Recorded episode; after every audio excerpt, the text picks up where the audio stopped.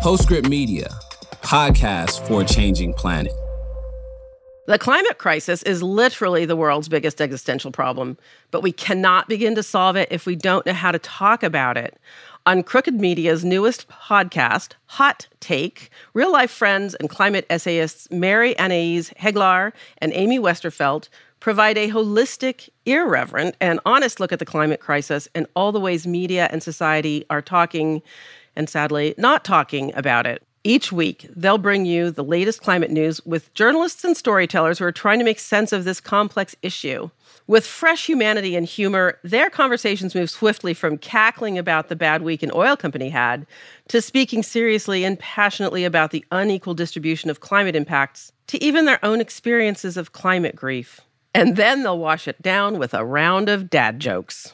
I really feel like there's so many similarities between what we're doing and what they're doing. Listen to new episodes of Hot Take every Friday, wherever you get your podcasts. Hot Take, hot buttons. They're like our sisters over there. Are we going to see Thrillas? Are we going to see Thrilla? I've just combined your company name and your own name, Shilla. I'm going to. Oh my gosh, Christina, that's such a good that. idea. We, can I call you Thrilla now?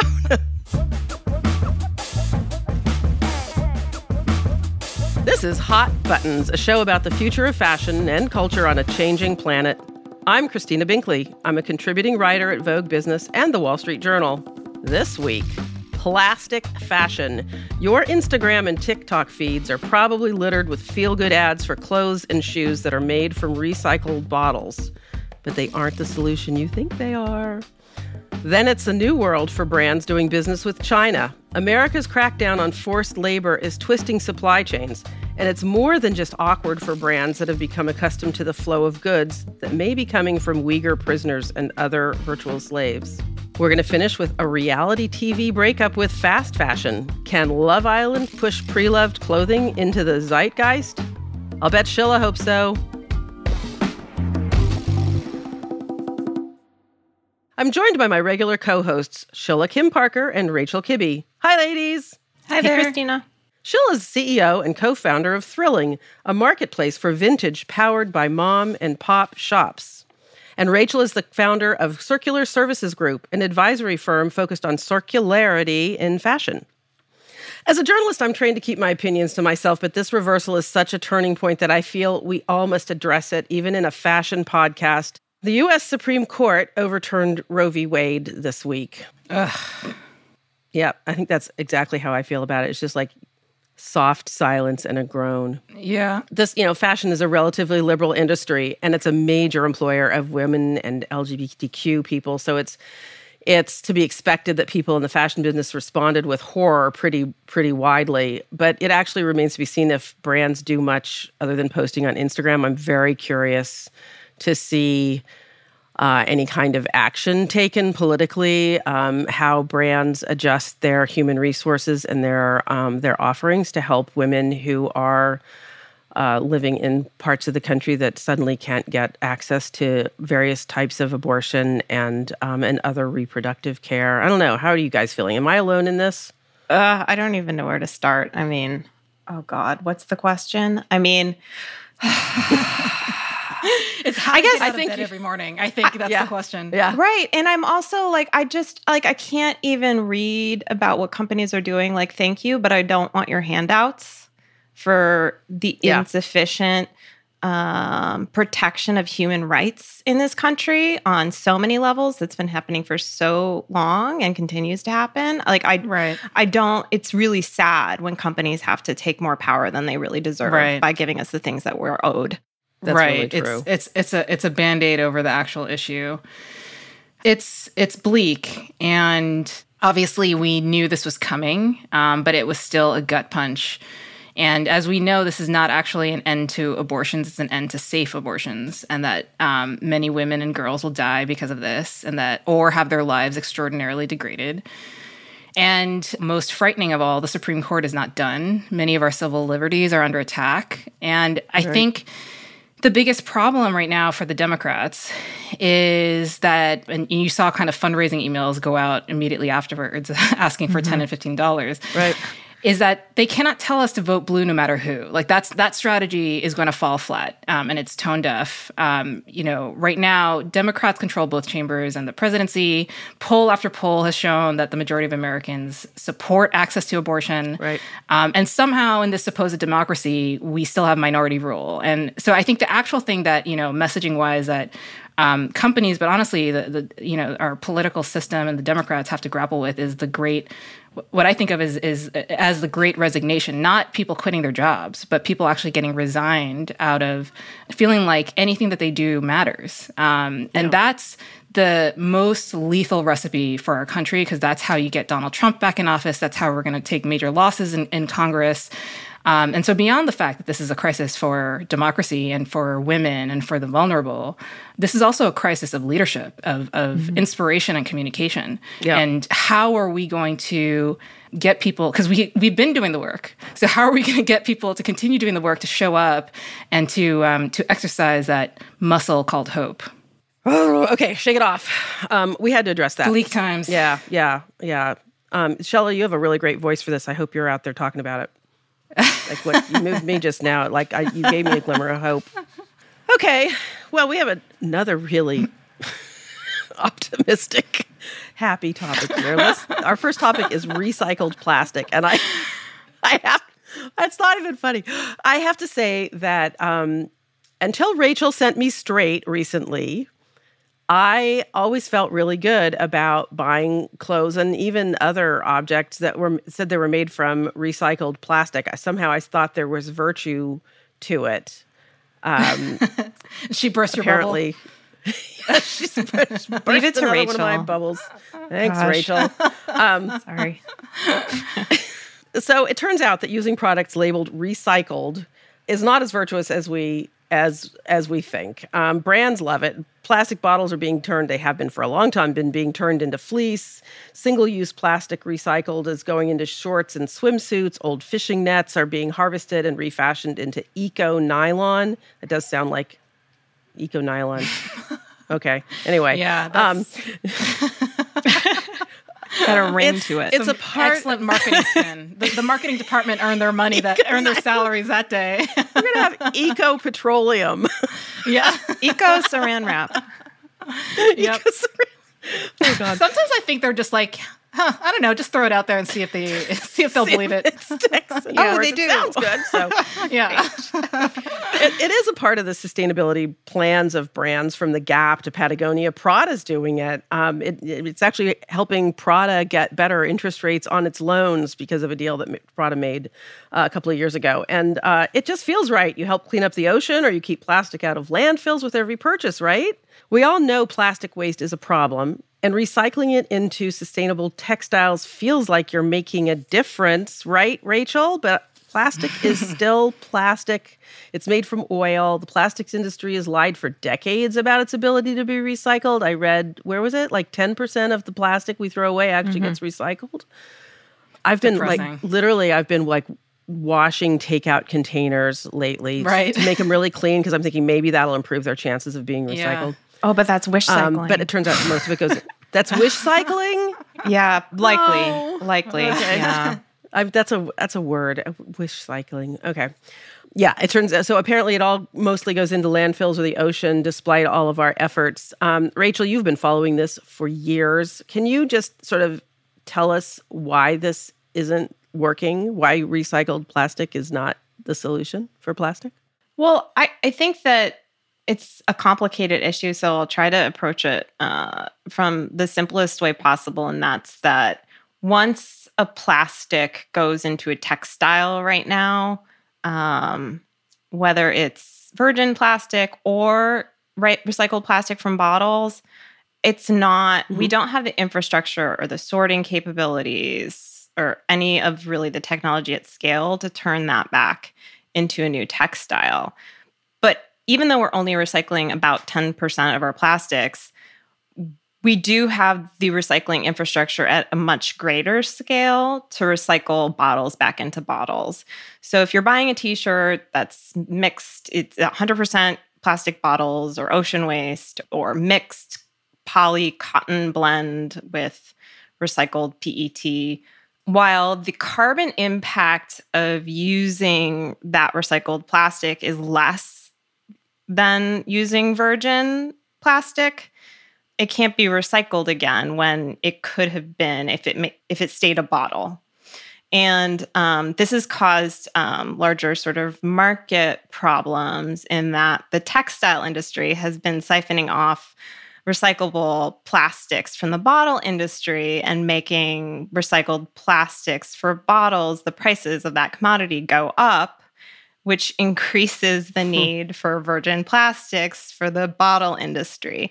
So that's like that's one issue, but then there's the other issue of I think the the campaigning around it sort of this is the greenwashing a bit where people think, "Oh, ocean plastics or, you know, recycled bottles, great." But most ocean plastics are at the bottom of the ocean. Oh, like we're not so we can't get them. Yeah, we, they're frozen at the bottom of the ocean. Or I've even heard that um, there are some sites that are pushing plastics into the ocean to reclaim them and then call them ocean plastics. Oh my god! Oh uh, my yeah. god! That is yeah. so human nature. and it's very human depressing. nature. Oh, it's very my. depressing. Okay.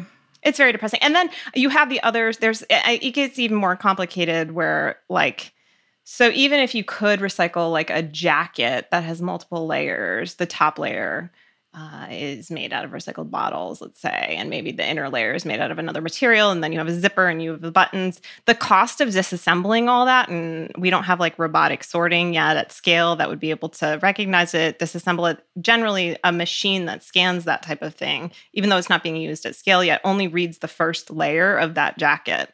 So there's a lot of complications. Bottles are easier. They're generally one material or a few, not seven like a jacket. And so clothes yeah. are just very hard to recycle. We so we're going to have challenges there. But I do have to say there's certain like use cases that I do think are okay. Like what? Yeah. Oh yeah. Like I think that for now the public expects footwear to be very durable and mm. performance oriented, especially. And getting away from plastics is going to be very hard. And I do think there is a use case there for footwear. And, and full disclosure, I've been mm. doing a mm. project for Rothy's, um, a footwear company. Um, and they have always made their shoes from recycled plastics, and they've found a way to recycle that plastic back into new plastic for the uppers. And so we've been working on the harder to recycle parts of the shoe, like the TPU and the vulcanized rubber. TPU is on the sole. It's a it's a plastic. That's the material the sole is made. Uh huh. Yep. Well, that's kind of nice to hear because I mean, I was listening to you talk earlier. I was thinking, well, maybe we should just stop recycling plastics right. into clothing. We should just recycle plastic bottles back into more plastic bottles, so they're right. not using virgin virgin materials. But there is a use case. Mm-hmm but it takes coordinated effort and it takes like Rothy's has already started to collect their shoes back and create those it's like that infrastructure and supply chain that you have to start to put together too in concert with other brands. But i do think that um, footwear is a really challenging opportunity. Like i i don't want my running sneakers to fall apart or give me shin splints Right. Right. Right. So I think something that's really interesting to highlight here is just how all of this got started. Um, perfectly highlighted in an NPR piece by Laura Sullivan. Um, she quotes Larry Thomas, the former president of the Society of the Plastics Industry. Hmm. which, I'd love to go to one of those Sounds like a. It happens in a tutor tutor home. Yes, exactly. um, who worked side by side with these top oil and plastics executives for years. And of his work in the 80s, he said, the feeling was the plastics industry was under fire. We got to do what it takes to take the heat off because we want to continue to make plastic products.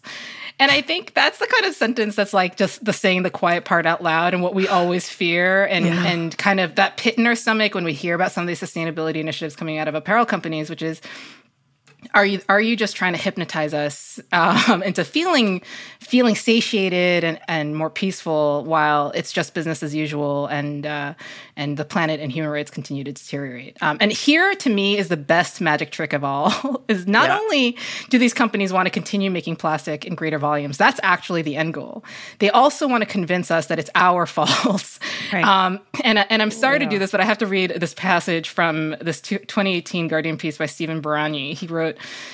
Companies involved in plastics and other disposable packaging funded nonprofit groups that highlighted the consumer's responsibility for rubbish. One of these groups, Keep America Beautiful, founded in 1953 and funded by companies including Coca Cola, Pepsi, Dow Chemical, and Mobil, ran hundreds of advertisements along these lines. People start pollution, people can stop it, stated their 1971 Earth Day campaign. Framing litter as a personal failing was remarkably successful. In 1988, the year global plastic production pulled even with steel, Margaret Thatcher, picking up litter for a photo op, said, This is not the fault of the government. It is the fault of the people who knowingly and thoughtlessly throw it down. I mean, this is Oh a. Dr. Evil from Austin Powers type of maneuver that has been unbelievably successful for decades and still is. And you know what? I mean, honestly, as you're saying this, my childhood is flashing. I mean, my whole childhood was littered with littered, huh? Um, those ads for Keep America Beautiful, and it was all about pick up your litter and that'll solve the problem. We weren't thinking about landfills yet or all these other issues, you know, the oceans. But I feel like it shaped my whole generation's attitude toward not regulating it. We could solve the problem ourselves Right. as opposed to exactly. asking our governments to say no stop producing this That's the hypnosis. Yep. yes oh And when you read that, you can Vote. kind of see it happening in fashion. Yes, exactly. course. That's the scary and part. people thinking they're doing well i mean i keep i brought this up before but i had an um, an interview with John Varvatos a few weeks, a couple months ago now, and he was so proud. He's got a new brand out. He was so proud of these. uh, Like a lot of his clothes, which are quite good, by the way, are made with blends of wool and cotton with um, with petroleum products. You know, with polyesters. And he was so proud. He was like, "Uh, "These are recycled polyesters. I'm doing good." And of course, I was not aware. I, Rachel had not yet educated me. and then I was like, "Oh, wonderful! I'm so Pre- glad, Rachel. Recycled." just disappointed everyone. Yeah. yeah, no, you know what? You no, you educated us, and by the way, I am now definitely watching out for that kind of thing. Like you, you've actually impacted my consumerism because I'm sure not buying clothes with blended polyester in them. Yeah, I think it's it's a tough thing because it's everybody wants to do better, but doing better really requires consuming less and producing less. When you come down to the fundamentals, it's a really easy sort of math equation in a lot of ways. And then everything else you have to be very skeptical of. And um, there are a lot of brands that are well meaning, and it's very hard, especially in the case of footwear or performance wear, to get away from, from plastics. And so these companies are really relying on recycled plastic bottles. And then, I mean, I think for any customer who uh, is sort of saying, well, what do I buy recycled? clothing do i res- buy a shirt or a jacket that says it's made out of recycled Right. bottles or shoes i would just say if you really have an interest look and see if the company like i mentioned in rothy's case is trying to develop a, a supply chain in which they're going to recycle these these items again are they building collection are they building partnerships to mm-hmm. recycle are they partnering with other service providers to create a pipeline to recycle these things um, because that's extended producer responsibility where they're actually trying to take ownership. But if they're just selling you something made out of recycled materials, is it Right. net better? I, I mean, And also, at what scale, right, Rachel? I saw one of your tweets this week, and it's about um, at what scale are they reusing these products, and um, and in proportion to the scale of their um, their entire production line. Oh, good yeah, there's so many stories out there. Like we've made huge brands, we've made a few upcycled pieces, literally like a dozen. Yeah. and it's a press release, and it's like, They're like it's a twelve hundred percent increase from last year.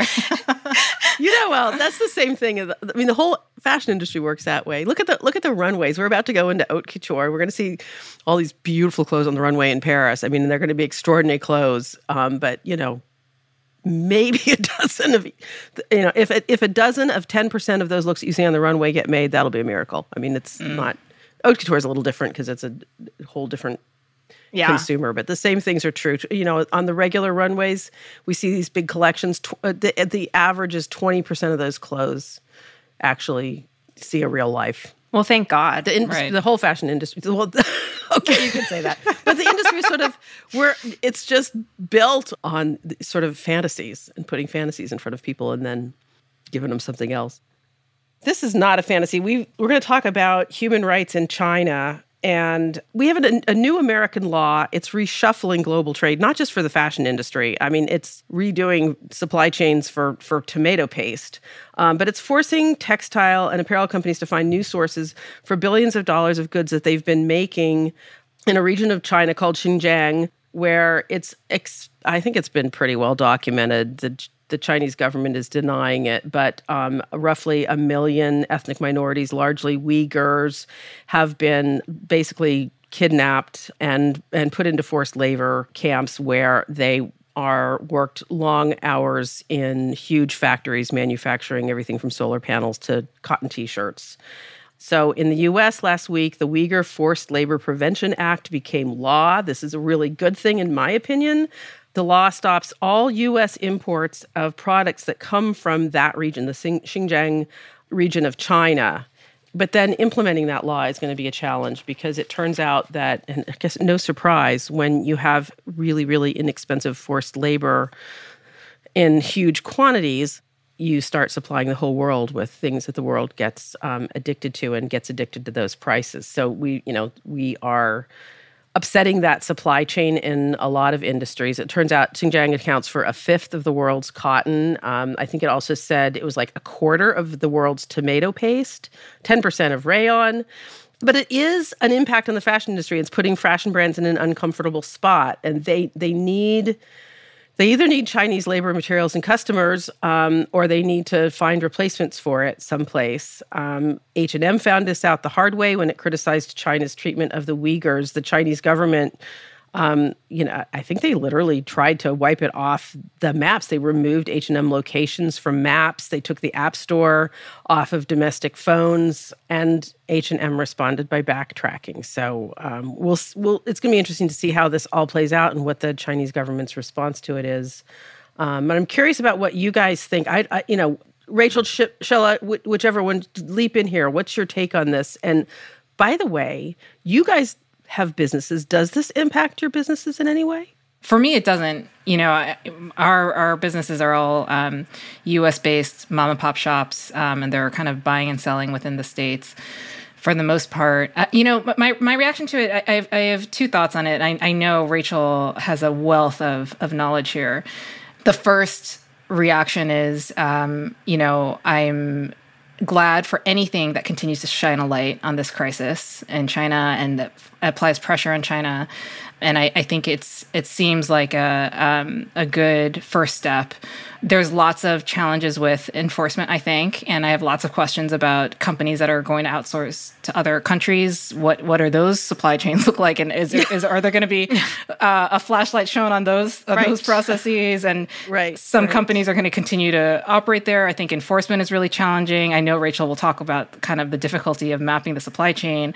And then, you know, a, another concern I have is that it's going to take several years to build out a comprehensive enforcement system. What happens in a change of administration and a change of priorities? Right. Um, and then my and then my second point, my second thought on it is also there are so many issues with forced labor across the entire industry in so many other countries. So this feels like again great. I'm, I'm, I'm glad for it. I'm glad for this conversation. Um, but it feels like the first step of many steps that are necessary.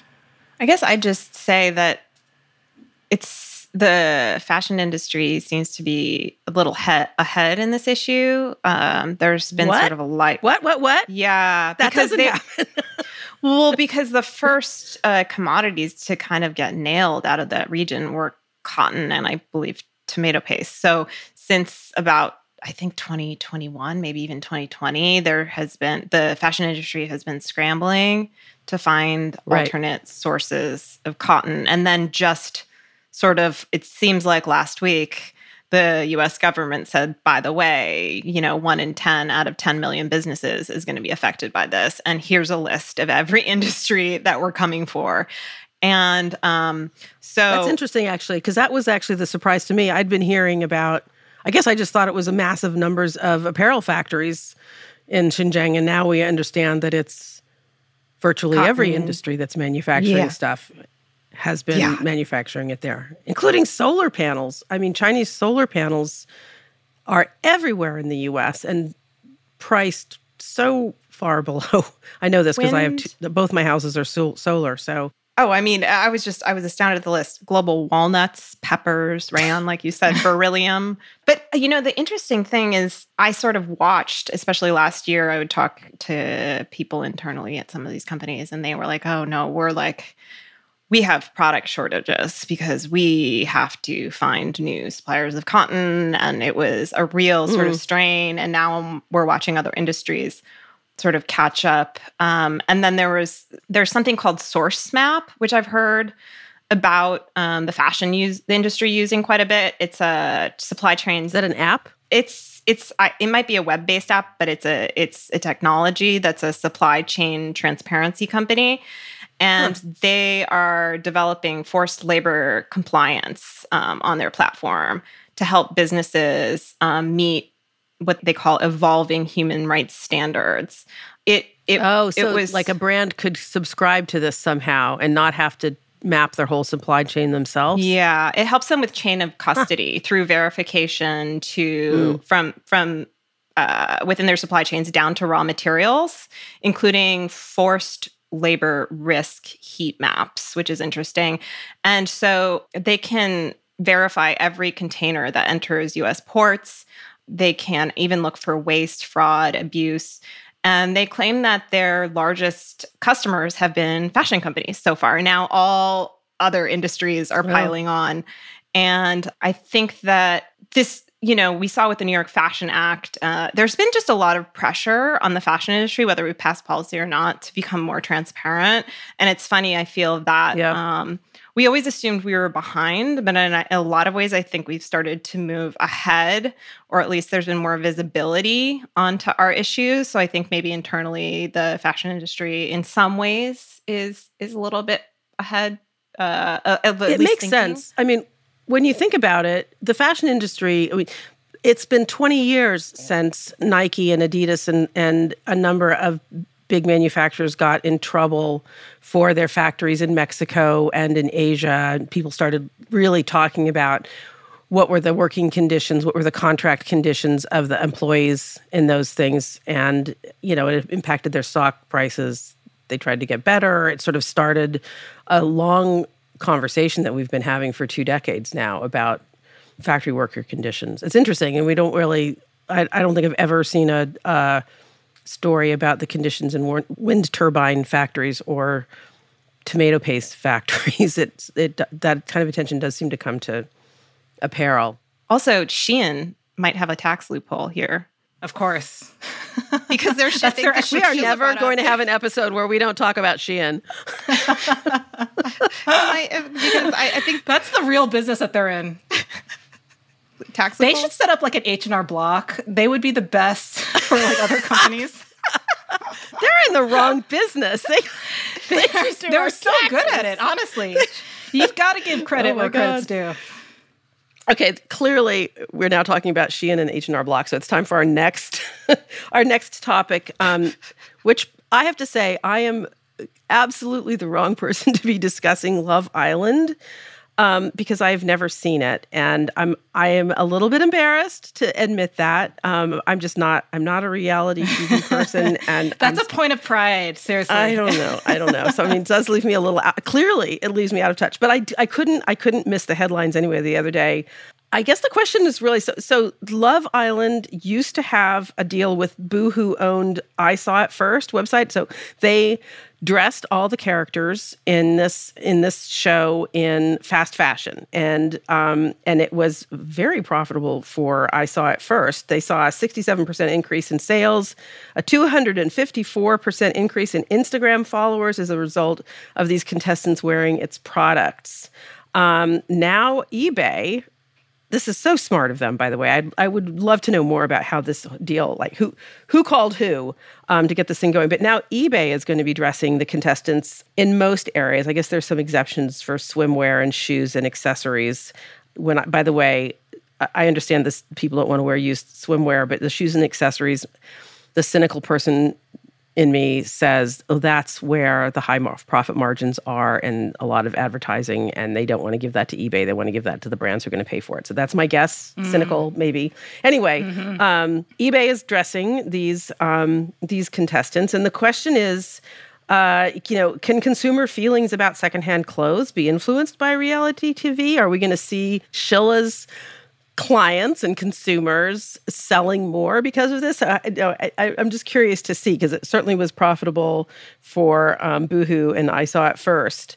Um, let's talk about this a little bit. I, I, I, literally, guys, I have to throw this over to you because, I, like I said, I haven't seen Love Island, and I don't really comprehend why it's having such a big impact on apparel sales. Tell me what I'm, I'm, missing. So excited. I've I've been grinning this entire time while you've been talking. I'm like my heart is pounding. I'm so excited. oh my god, talk about this. Shilla is grinning ear to ear, ear to ear. No, oh, oh. oh. for just for just to talk about reality TV and and Love Island and Davide and David, all the drama that's going on. Davido, Davide. What is Davide? Dav- Davidu. He's he's one of the he's one of the he's the Italian stallion. Um, he's he's oh. one of the contestants on the show this season. okay. Um, uh, can we can we clear like forty five minutes? Yeah, dedicate you guys have time. Oh my god, I, I, could write a I could write oh, a PhD. No. Should I just watch the show? and I would read it. I'm obsessed with Love Island. I, I am I'm, I'm I'm ashamed, proud. I don't know uh, to admit that you know I think it's reality television at its finest. Um, they've really wow. perfected the art form. Give them Whoa. the Emmys, the BAFTAs, the Peabodys, whatever. Give them give it give it give it give it to all of them. Um, I I think this partnership is genius, and um, and as someone who runs a resale website, I'm I'm like overcome with jealousy. Um, I thought it was I thought it was brilliant. Um, they're getting an enormous amount of visibility, um, enormous amount of noise. Um, my only question was after watching a few episodes.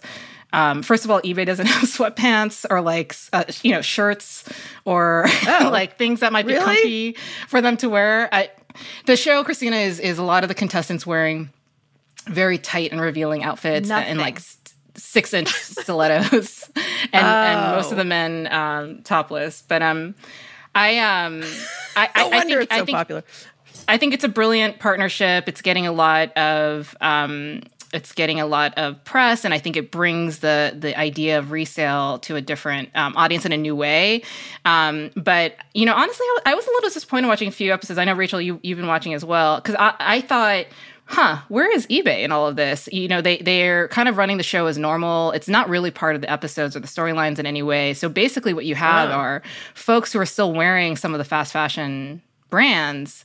So I, I guess presumably bought secondhand, but you don't know that as a viewer. And so i don't I, and i'm curious. I, I'm, I'm not actually sure how i feel about it. Like does it make a difference if in that context you're you're still um, it, it, looks to a viewer who may not have known that you're promoting that brand and you don't know that it was actually bought from a secondhand site. And, and so therefore does it really does it really move the needle?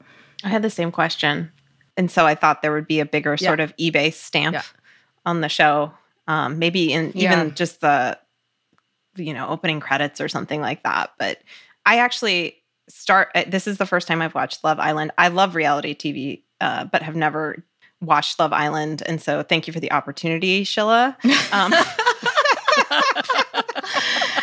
you know, I mean, she did bring it up. you first. bring the expertise about fashion and sustainability. I'm bringing trash television. So, you know, we all have our strengths. Well, you'll have to. You ever watched Vanderpump Rules? Because I feel like they deserve um, more credit than they're they're given. Yes, but yes, you're you're right. You're right. right. You're right. So I bet I mean I had to like so I started the with the first show of this latest season and I just I was confused because I was like, is eBay coming later on? I guess I'll have right. to keep watching yeah. to see if they're but no, but there was a lot of like sequins and very tiny outfits that yes. seemed to mostly be right fast fashion. So Right. Yeah. So that's that's kind of that's that was my takeaway as well. I wish it was a bigger part of the conversation or the storylines, because um, otherwise, you know, I, I'm glad that they, you know, bought those items in a more sustainable way. But if it's not, it, it to me, ultimately, at the end of the day, what comes across is that you're still promoting those same brands then. Right. And it's not going to necessarily woo. I wonder if it'll woo eBay because is eBay going to get that lift that Boohoo got um, right to its traffic. Right. I, I did like I did notice that they're all sucking water bottles, like reusable water bottles. It's oh, very oh, distracting. Rachel, Rachel, that's that's a huge, very important part of the show. Is it? Oh, okay. I'm not even. Yes, yes. It's the water bottles is a whole thing. It's an it's part of every season, and people just get obsessed with the water bottles. The water bottles have a personality and a life of their own. I just was like, what are it's they? Why it's a whole thing. Yeah.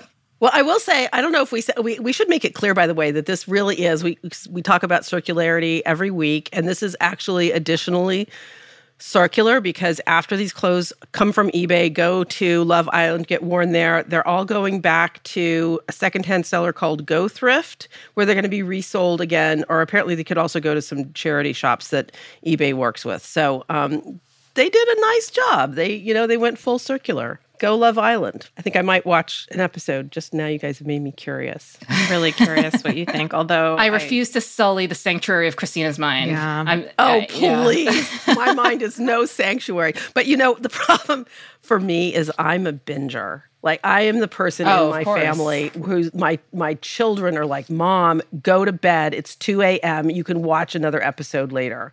And I'm like, oh no, I gotta see the next one. So um, I don't I just like I sometimes I stay away from things that might be binge worthy just because I don't want to ruin my week. Okay, um, it's time to wrap up the show with a look at what's pes- pressing our buttons. Uh, who wants to go first? Who's got a button that got pushed this week, good or bad? Well, for me, you know, obviously, I think the only thing that matters in this moment is the loss of reproductive rights and all the other rights we're about to lose. Um, But on a lighter note, it makes me absolutely sick how much Greta Gerwig and Margot Robbie are making me want to see a movie about Barbie. Have you guys seen all the pictures that have been coming out? Who has not seen Ryan Gosling as Ken? yes, yes. Rachel, you haven't seen this? Oh, I saw a Okay. meme. You're right. I did see. a All meme.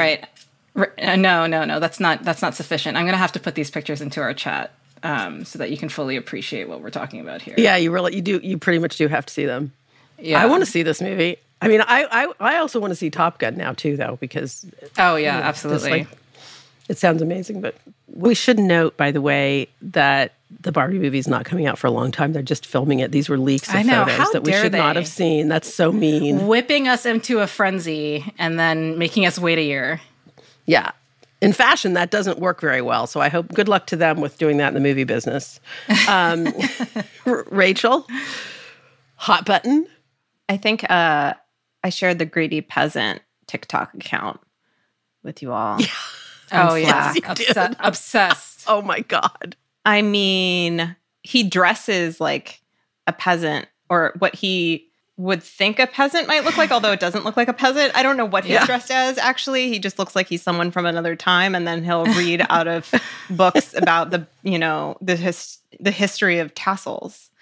And, Yes. uh, That was the one you tassel said. making. It was hilarious. and all sorts of like someone told me they think he has a partnership with the cloisters now or something. This this TikTok Really? account is just the So funniest thing I've ever seen. That makes me so happy. that's what TikTok that's- is good at. It's just good at weird. you know, The highest weird. form of sponcon. Yeah. But the amount of work some of these folks, including him, have put into their personas Oh, it's a job. on TikTok, yeah, it's incredible. Well, when you get paid, That's a good one. It works.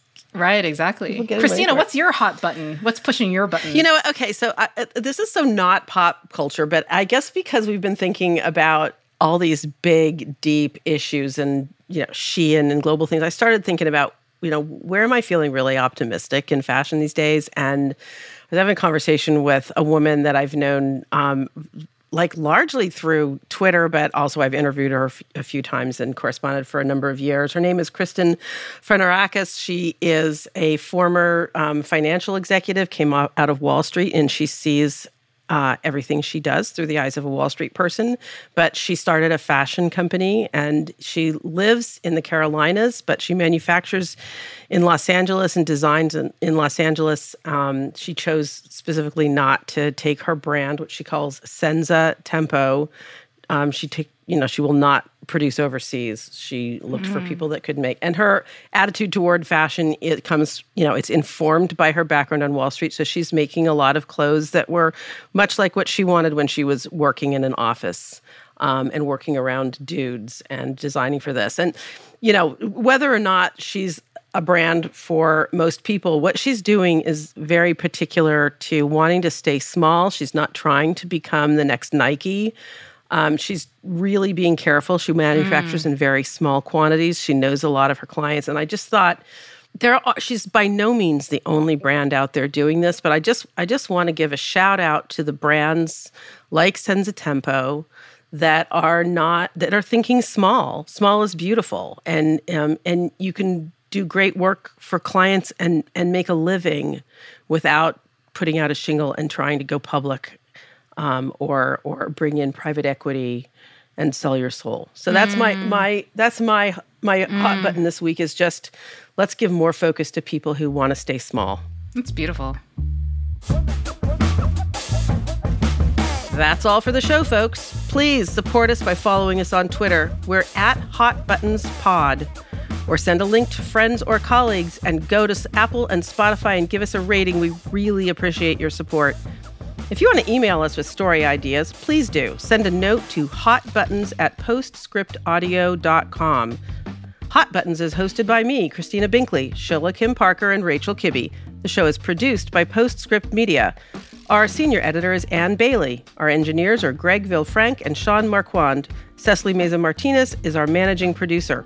Stephen Lacey, Scott Clavenna, and Rachel Kibbe are our executive producers. Postscript Media makes podcasts at the intersection of climate with culture, politics, business, and tech. Postscript Media is supported by Prelude Ventures. Prelude is a venture capital firm focused on climate solutions across energy, food, agriculture, transportation, logistics, and advanced materials. Thanks for joining us. We'll catch up with you next week.